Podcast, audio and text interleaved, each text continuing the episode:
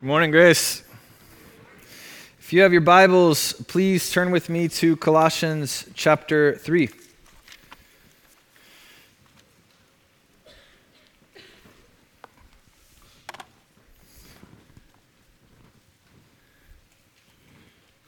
Colossians chapter 3.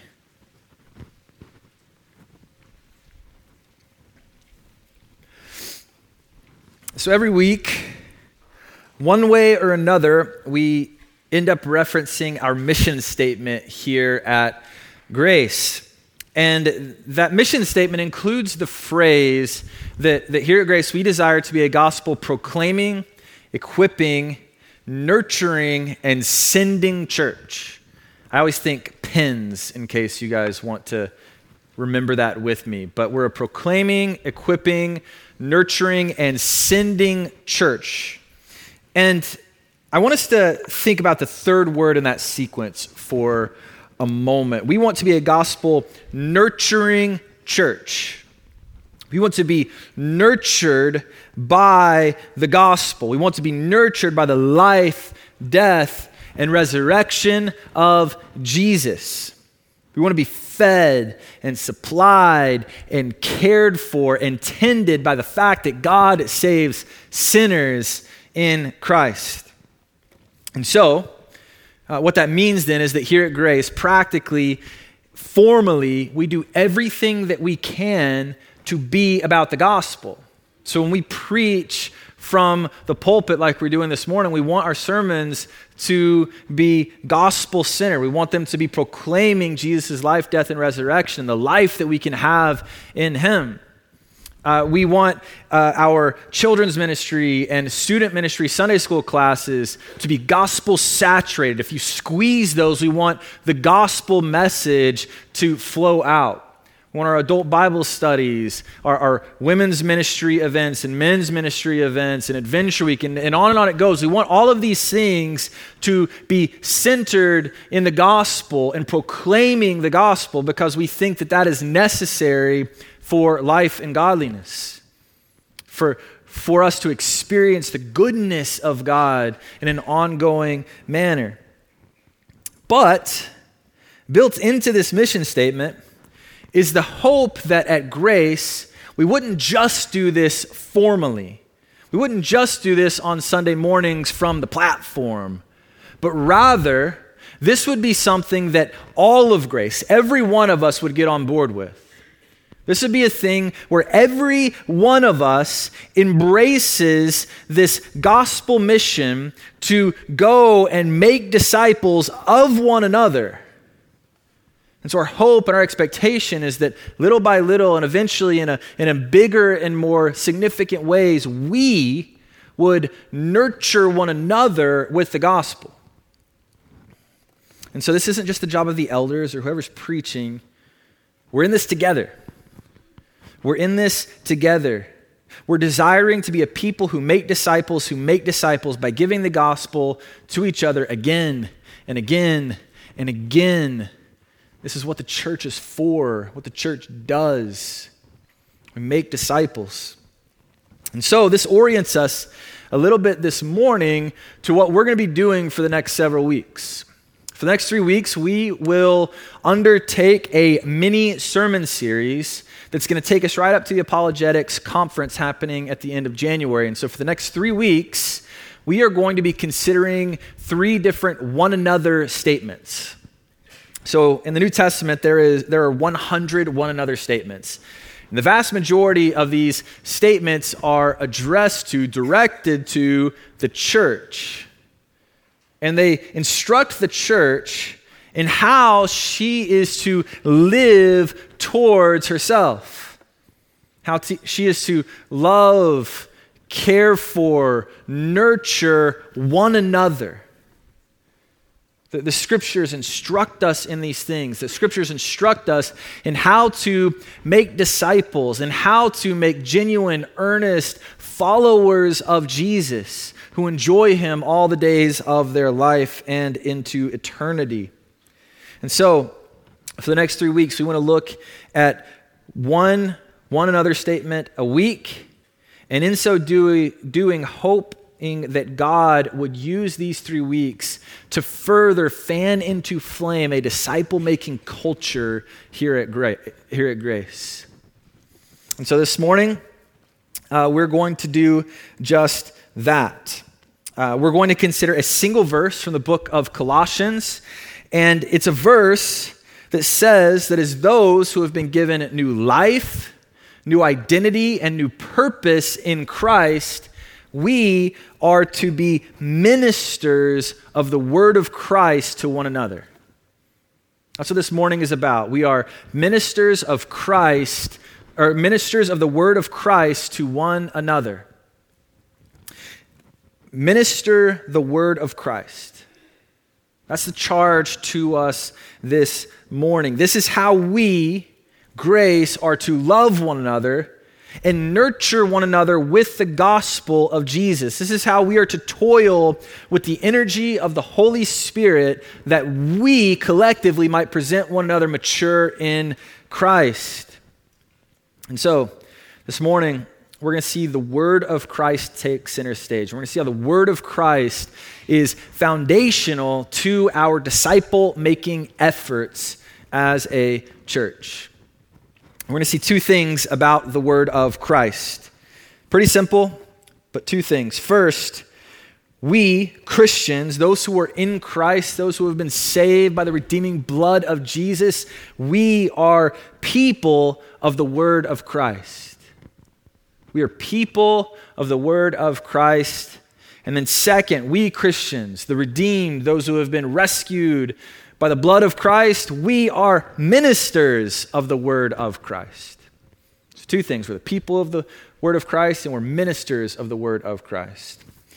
And again, I think we see this in Colossians 3:16. So please read along with me as I read this out loud.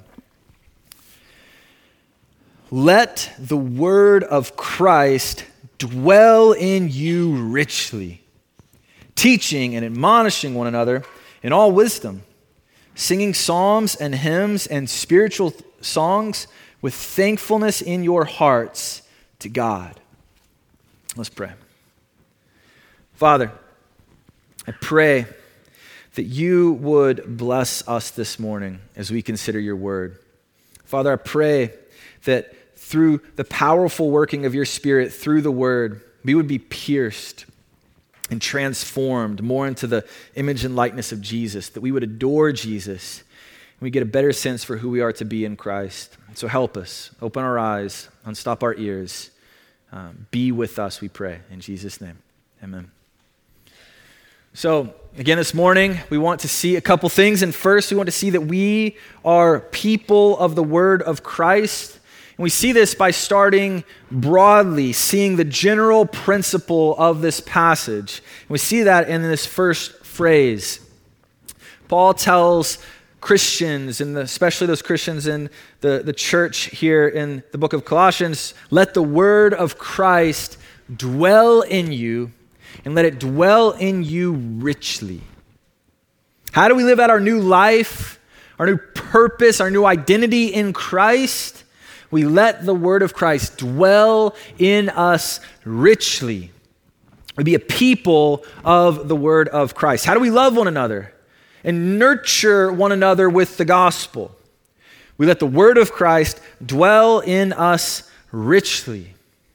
Now, this phrase, it answers some important questions in Colossians 3. Uh, it, it's a beautifully worded phrase, but what does it mean? What does it mean? To begin, we need to clarify what the word of Christ is. Now, this phrase kind of has the, the sound of something common, but it's actually a fairly uncommon phrase in the Bible. And because it's an uncommon phrase, it runs the risk of being misinterpreted. The word of Christ is not merely referring to the actual words that Jesus spoke in his humanity as recorded in Matthew, Mark, Luke, and John. This phrase is not advocating for some sort of red letter Christianity where we ultimately divide God's word against itself.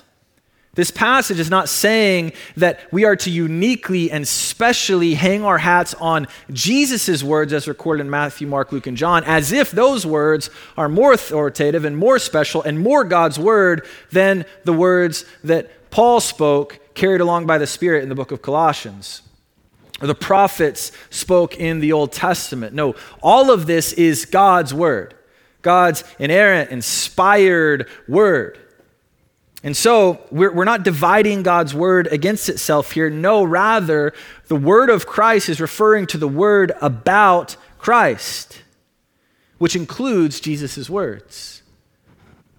In other words, this phrase is talking about the entirety of Scripture that is summed up most clearly, most concisely, most powerfully in the gospel word that God saves sinners in Christ. The gospel word that God or that Jesus gives us life at the cost of his death in our place.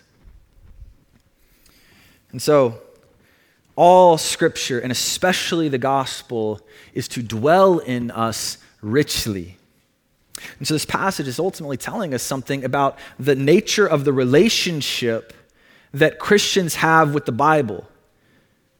We are to relate a specifically way with the scriptures. We are to have a sort of relationship where the words of scripture, God's words, where they dwell in us richly. And this is an unique image the idea of something dwelling in us richly, that's to cause us to think in a particular way. But Paul's giving really a home metaphor here. And so I think that this is worth exploring. I want to say three things about this image that Paul gives us that helps us to understand the nature of the relationship we are to have with the scriptures, the word of Christ. First thing that I think this image tells us is that the word must enter in. The word must enter in. That's what Charles Spurgeon said.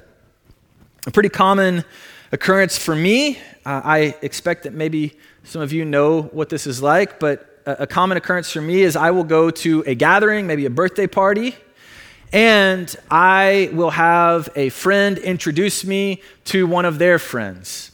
And so it, the way it goes is, is uh, friend introduces me and says, Hey, this is Bob. And I say, Hi, Bob, nice to meet you. And internally, I think, This person's name is Bob. Bob, Bob, Bob. I will remember the name Bob. And I look him in the eyes and I say, You are Bob. And I shake their hand. I say, Good to meet you, Bob. I hope you're doing well, Bob. And then they go to leave and I say, Nice to meet you, Bob. And the second I break eye contact with them, it's as if some sort of magic spell is cast over me. And what happens? I have zero recollection of that person that I just met, and I have a vague memory of their name being Steve. well, this is how many of us, I think, engage the scriptures. We'll spend time with them, we'll read them, we'll sit under the preaching of the word like we're doing today on Sunday morning. Yet, they never actually enter inside us. Again, this image is, is supposed to remind us of a house. It's as if the scriptures peer into the windows of our home, but they're strangers, so they keep moving along the street. This passage is very clearly saying that Christians do not have a cursory understanding or relationship with the Word. We're not acquaintances or party friends with the word of Christ. No, we let the word enter into us, it comes inside. I think all of this is a call to recognize the word of God contained in the scriptures as what it is the very words of God. These are God's words spoken to us, revealing Himself to us, revealing His plans of redemption to us, telling us the future of how all things will come to a glorious consummation. And so, this, this passage is telling us that we are to take these words, these promises, these rebukes, these encouragements, these blessings, these instructions, and we're to receive them by faith with faith. This is a first order of business here. We have to start here. Some of us have to start here for the very first time. Some of us need to, to reckon with that gospel word, that, that word that God saves sinners, and we need to embrace that, receive that by grace through faith. For some of us, we cannot move anywhere beyond that. That is the first thing that we have to do. But others of us, we need to come back to this and we need to not recognize or not see the scriptures as a stranger, but as one that we welcome inside that enters in. I think that's part of what we see in this image. Two, not only must the word enter in, the word must make its home in us. The word must make its home in us. Look at the wording of this phrase again. The, let the word dwell in you. Word dwell in you. This is saying that we are not to let the word uh, uh, be near us, uh, not let the, the word come close by, not let the word uh, stop by for a brief visit. No, let the word dwell, let the word live in us. Let the word make its home in us. Let it abide in us. Let it take up residence in us. Let it tabernacle with us.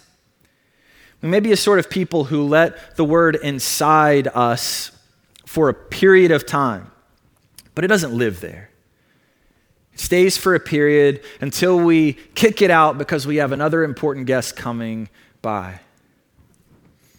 This passage is saying that we are to give the word of Christ the keys to our very lives. Every single part of them. The word is not to be a mere guest. It's not to be an uncle or a distant relative that stops by over Christmas. No, the word of Christ is to be with us morning and evening, day and night. It's to be the content that fills our heads when we encounter the day to day struggles and joys of real life. It is to constantly remind us of the forgiveness found in the gospel when we stray, the hope of the gospel when we despair, the rest of the gospel when we strive. The Word is not a house guest who comes and leaves. No, the Word is one who comes and takes up residence in us, makes its home in us. And finally, the Word of Christ is to become our master organizer. The Word of Christ has become our master organizer. The last part of this image is one I think we probably need to wrestle with the most this morning. The word of Christ is not one who passes by, it's not a mere guest. It's to become a sort of master of the house that puts all of life into order for us. Here's how Spurgeon puts it when he commented on this passage Let the word of Christ dwell in you so as to occupy your whole being, to push the truth of Christ up into a corner of your nature.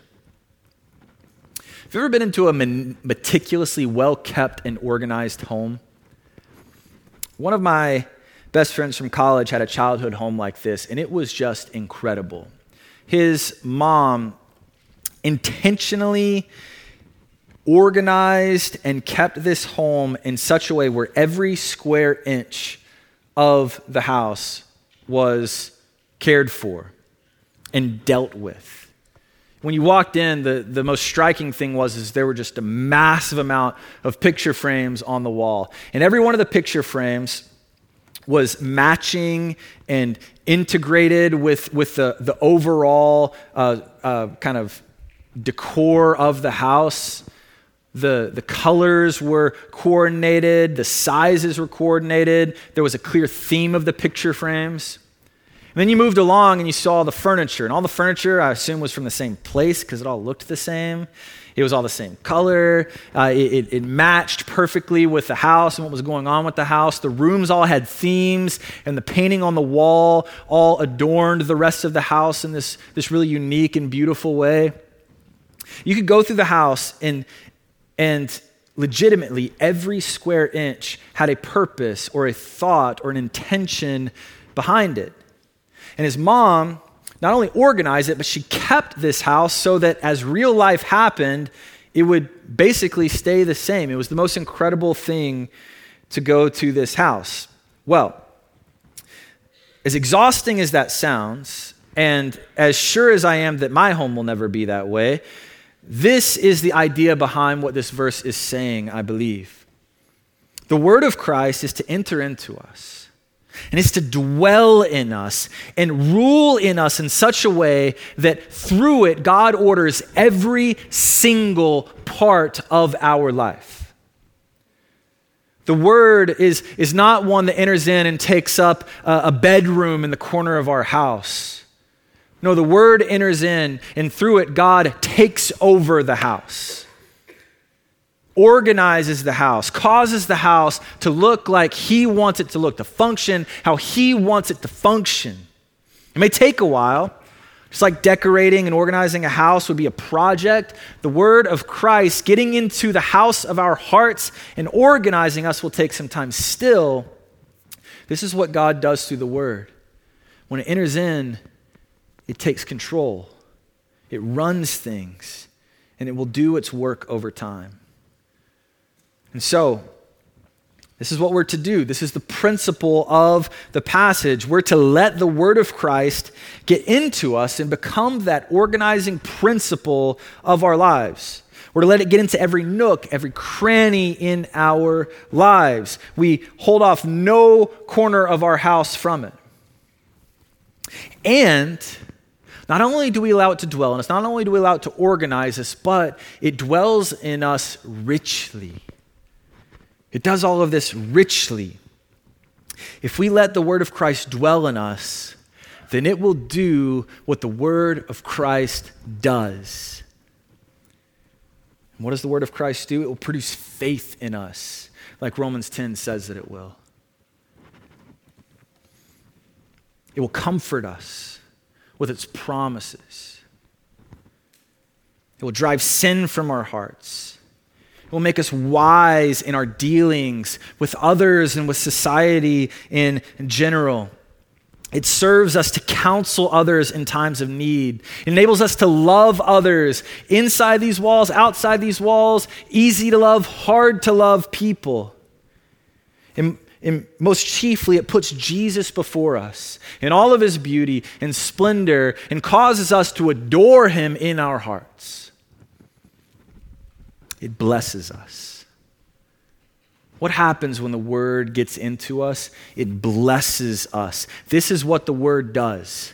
God is not speaking through Paul here to, to put more and more burden on us, on us, to merely give us law. He doesn't want to just make it so that we feel guilty if we skip our morning devo- devotions.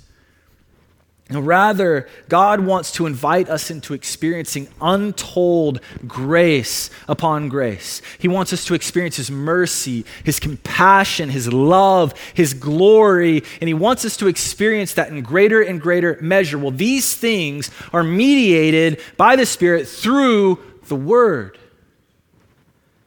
And so, grace, this is the principle that we are to embrace as God's people. As God's church, we have been made into ministers of the gospel. That is our gospel wrought identity.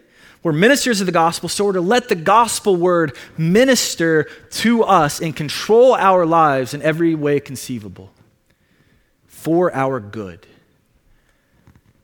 Does the word of Christ, especially his gospel word, dwell in you? Does it dwell in you richly? Or is it a stranger that passes by the front of your house? Is it a house guest that comes for a day or maybe a weekend?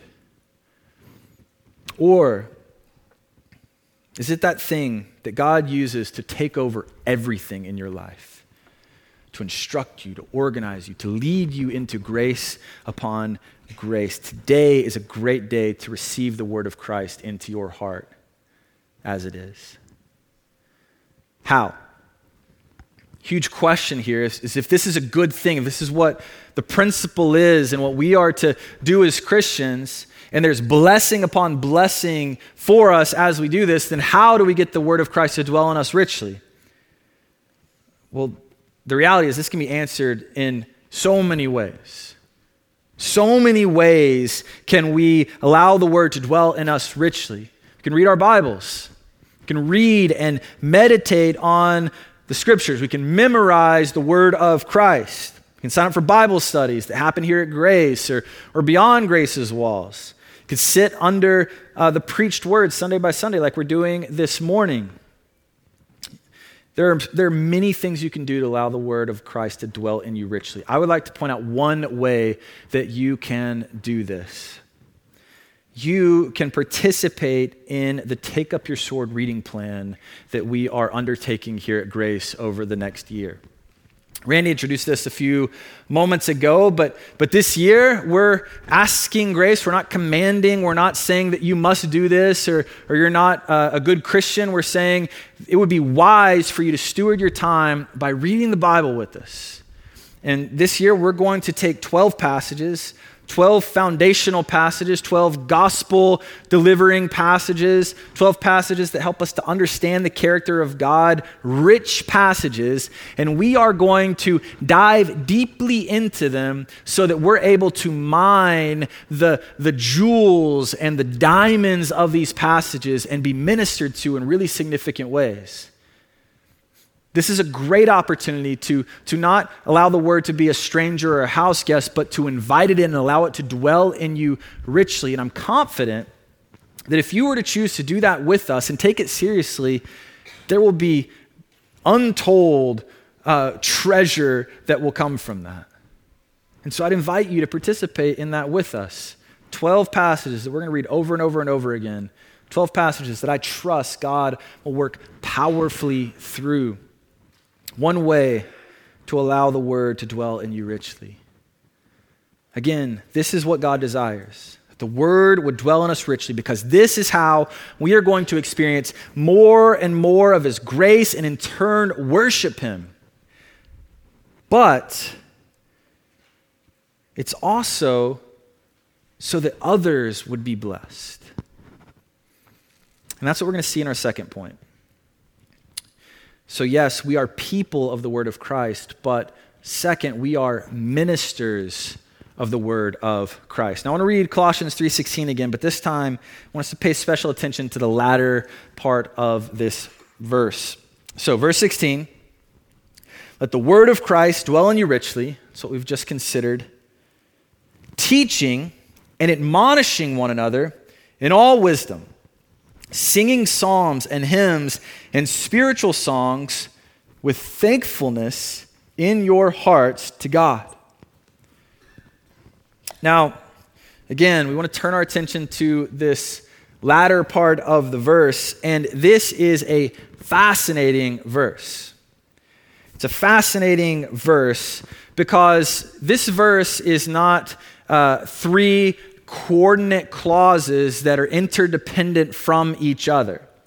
Rather, what we see is, is that all of verse 16 is reliant upon itself. It's reliant upon that, that first phrase in verse 16, let the word of Christ dwell in you richly. Now, what that means is, is that teaching and admonishing, that part starting there, that is not answering the question, why do we let the word of Christ dwell in us richly? Instead, it answers the question, how. How do we let the word of Christ dwell in us richly? This is what Paul is unwilling to let go. He won't let us move past this. How are we to let the word of Christ dwell in us richly? Again, we said we could do that in many, ways, many, many general ways, but Colossians 3.16 gives us a specific way. How do we let the word of Christ dwell in us richly? Addressing everyone, addressing the entire church. This isn't addressed to the elders or to the preachers, addressed to everyone who bears the name Christian, teaching and admonishing one another in all wisdom. How do we let the word of Christ dwell in us richly, teaching and admonishing one another with all wisdom? That is incredible. And here's why. Here we see God's incredible concern that his church is cared for and nurtured. This is God's gracious provision. In this verse, we see God inviting us into the beautiful dance of discipleship where mutual edification takes place. Think about what we're seeing here. We're to let the word of Christ dwell richly in us. And so we read the Bible, we meditate on the Bible, we memorize the Bible. It gets into us and it forms us.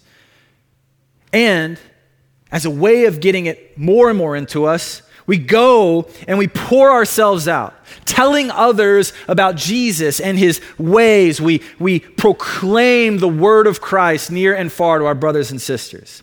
We teach them, we warn them, we exhort them. And we do that wherever we are, whatever our station is. And so if you're an elder or you're on our preaching rotation, well, you do it from the stage, you do it from the pulpit. If you're a Sunday school teacher, you do it in Sunday school. If you're a grace group shepherd, you do it in the context of grace group. If you're a friend, you do it amongst your friends. If you're a husband, you do it amongst your family. If you're a wife, you do it amongst your family. Wherever you are, whether you're sitting on the back pew or you're in the lobby or you're on the patio or your, if you're at your home, you teach, you warn, you exhort, you teach and admonish one another. And what happens? What happens when we pour ourselves out for the sake of the church being built up? What happens when we labor for the sake of our brothers and our sisters knowing and enjoying Jesus? Well, the obvious thing is, as we steward and we herald the very powerful word of God, they're going to be built up. They're going to see Jesus and they're going to adore Jesus. They're going to be cared for in very practical ways by the people of God. The very powerful word of God is going to be wielded, and the recipients of God's powerful work will be blessed.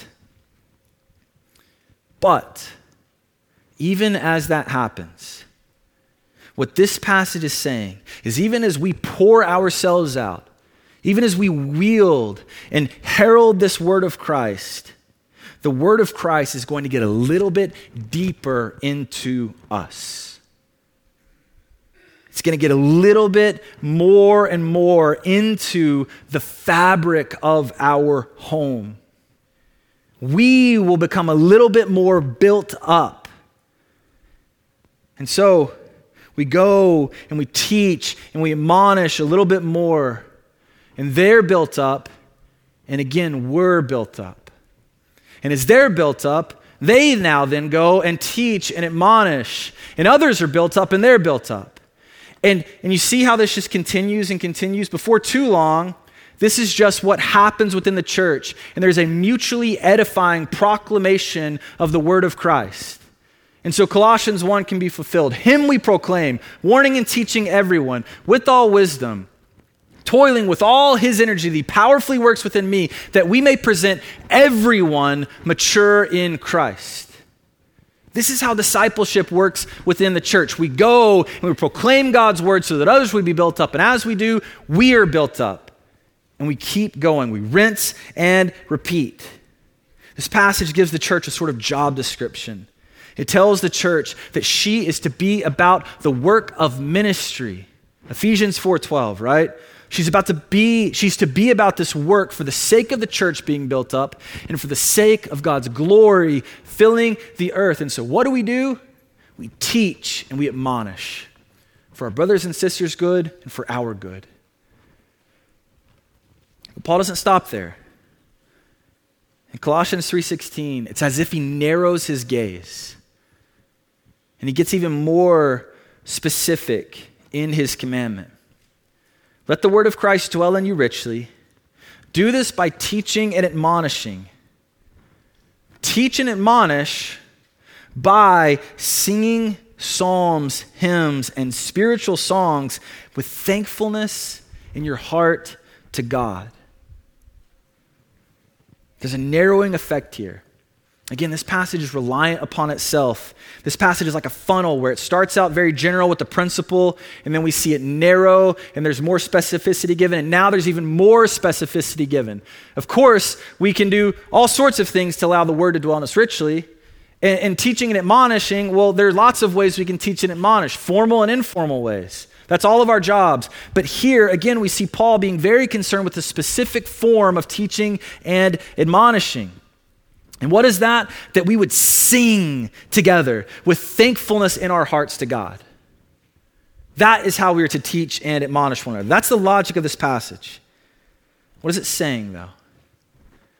One of the key ways that we teach the word of Christ, that we teach the gospel word to one another and to ourselves, getting it deep into our hearts, is by singing it to one another, especially when we gather. When we engage in corporate sung worship, we engage in a massive means of grace. It's a place of teaching God's word to one another and receiving God's teaching from others. And the, and the implications here are massive. I'm guessing this isn't, this isn't how many of us think about sung worship. For most of us, we probably think of sung worship as an opportunity to, to sort of sing to God and, and bring glory to God. maybe some of us think of it as an opportunity to wrestle with our emotions before God or sing our emotions to God. Some of us, maybe it's just beautiful. Maybe we just like music and we like the way it sounds, and so that's enjoyable. Maybe some of us don't enjoy it at all, and so we, we sit silently in, in, uh, in protest. Maybe others of us would wish that it would change radically, and we, if we were king for a day, it would be totally different. Well, this passage is telling us that our time of corporate sung worship is not merely about singing our emotions to God. I think it is that, absolutely. And our time of corporate sung worship is not merely singing in such a way where we bring glory to God. It is absolutely that. But it is also about singing the truths of Scripture, the content of Scripture, the gospel word, and in so doing, building up those people who are around us, fortifying those truths of Scripture in them and in us.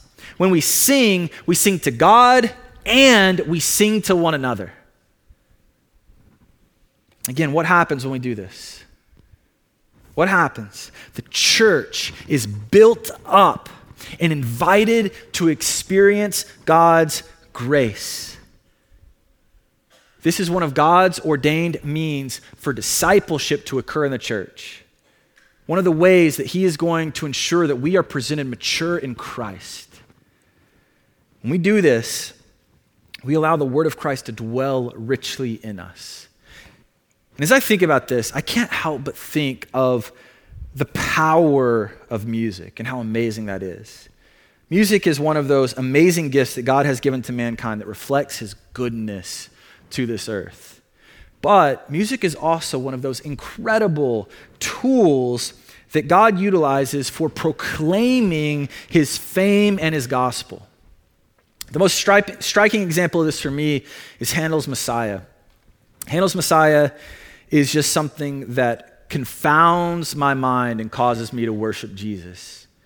Uh, several, well, it's always been a bucket list item for me to go and see a really well done performance of Handel's Messiah. And so a few years back, the Stransky, Simon Mary Stransky, they heard that and invited Raylin and me along to go see Handel's Messiah uh, done by the LA Philharmonic, and it was amazing. And and it wasn't just amazing because they were great musicians, but because of what Handel's Messiah is. Handel was a down and out composer who composed biblically informed oratorios that nobody liked. Uh, he was in debt, he was about to be thrown in jail, and then he had a stroke. So life was really good for Handel. But in God's providence, Handel was paired up with this man who had written out the lyrics to what would eventually become the Messiah. And the lyrics to the Messiah were nothing but Bible text. Bible text organized in such a way that they told the gospel story in great clarity and detail. If you were to look at Handel's Messiah, you see three parts. The first part is really just telling the story of Christ's first advent. The second part is telling the story of Christ's passion. And the third part is telling the story of the kingdom of God.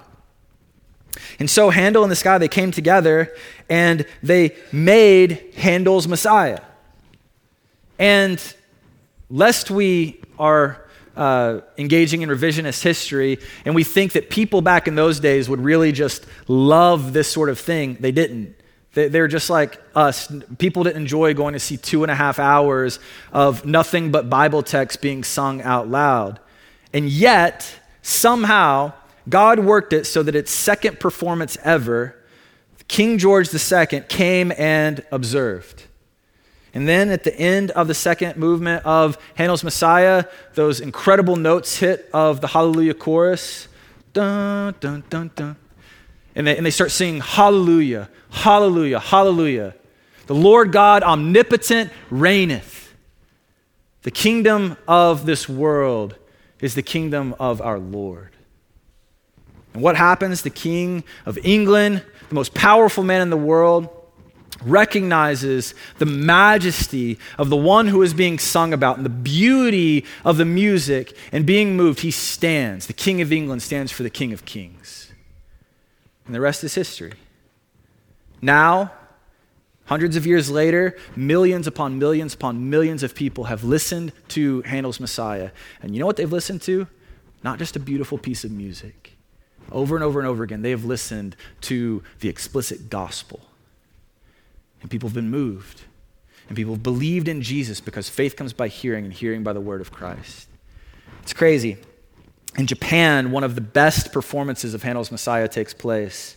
Japan, a country where less than 3% of the people are Christians, far less than 3% of the people. And millions of people every year will go to see this performance of Handel's Messiah because it's so good. People have no idea who Jesus is, but they will hear the gospel. And every year, people trust Jesus because of the powerful proclamation of the gospel through this incredible medium. And people like me, I go and listen, and my faith is bolstered, it's strengthened because I'm hearing these beautiful and true things sung about our Lord.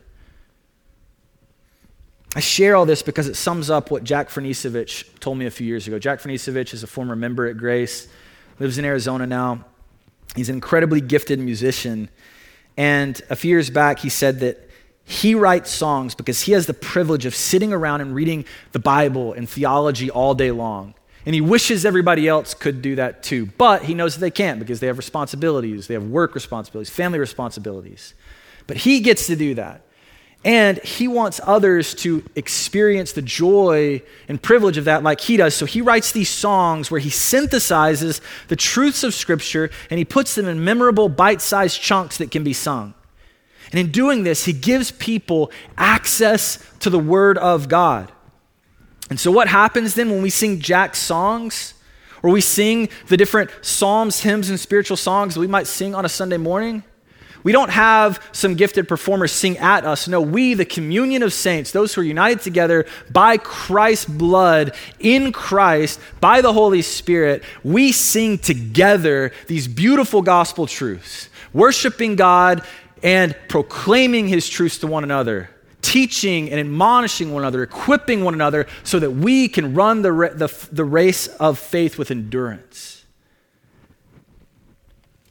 We engage in discipleship as we put the word of Christ before one another. We remind each other of the gospel and we bless one another. We function as our gospel wrought identity, priest, ministers of the gospel. And we live this out. So, what do we do? What do we do? We be a people of the Word of Christ.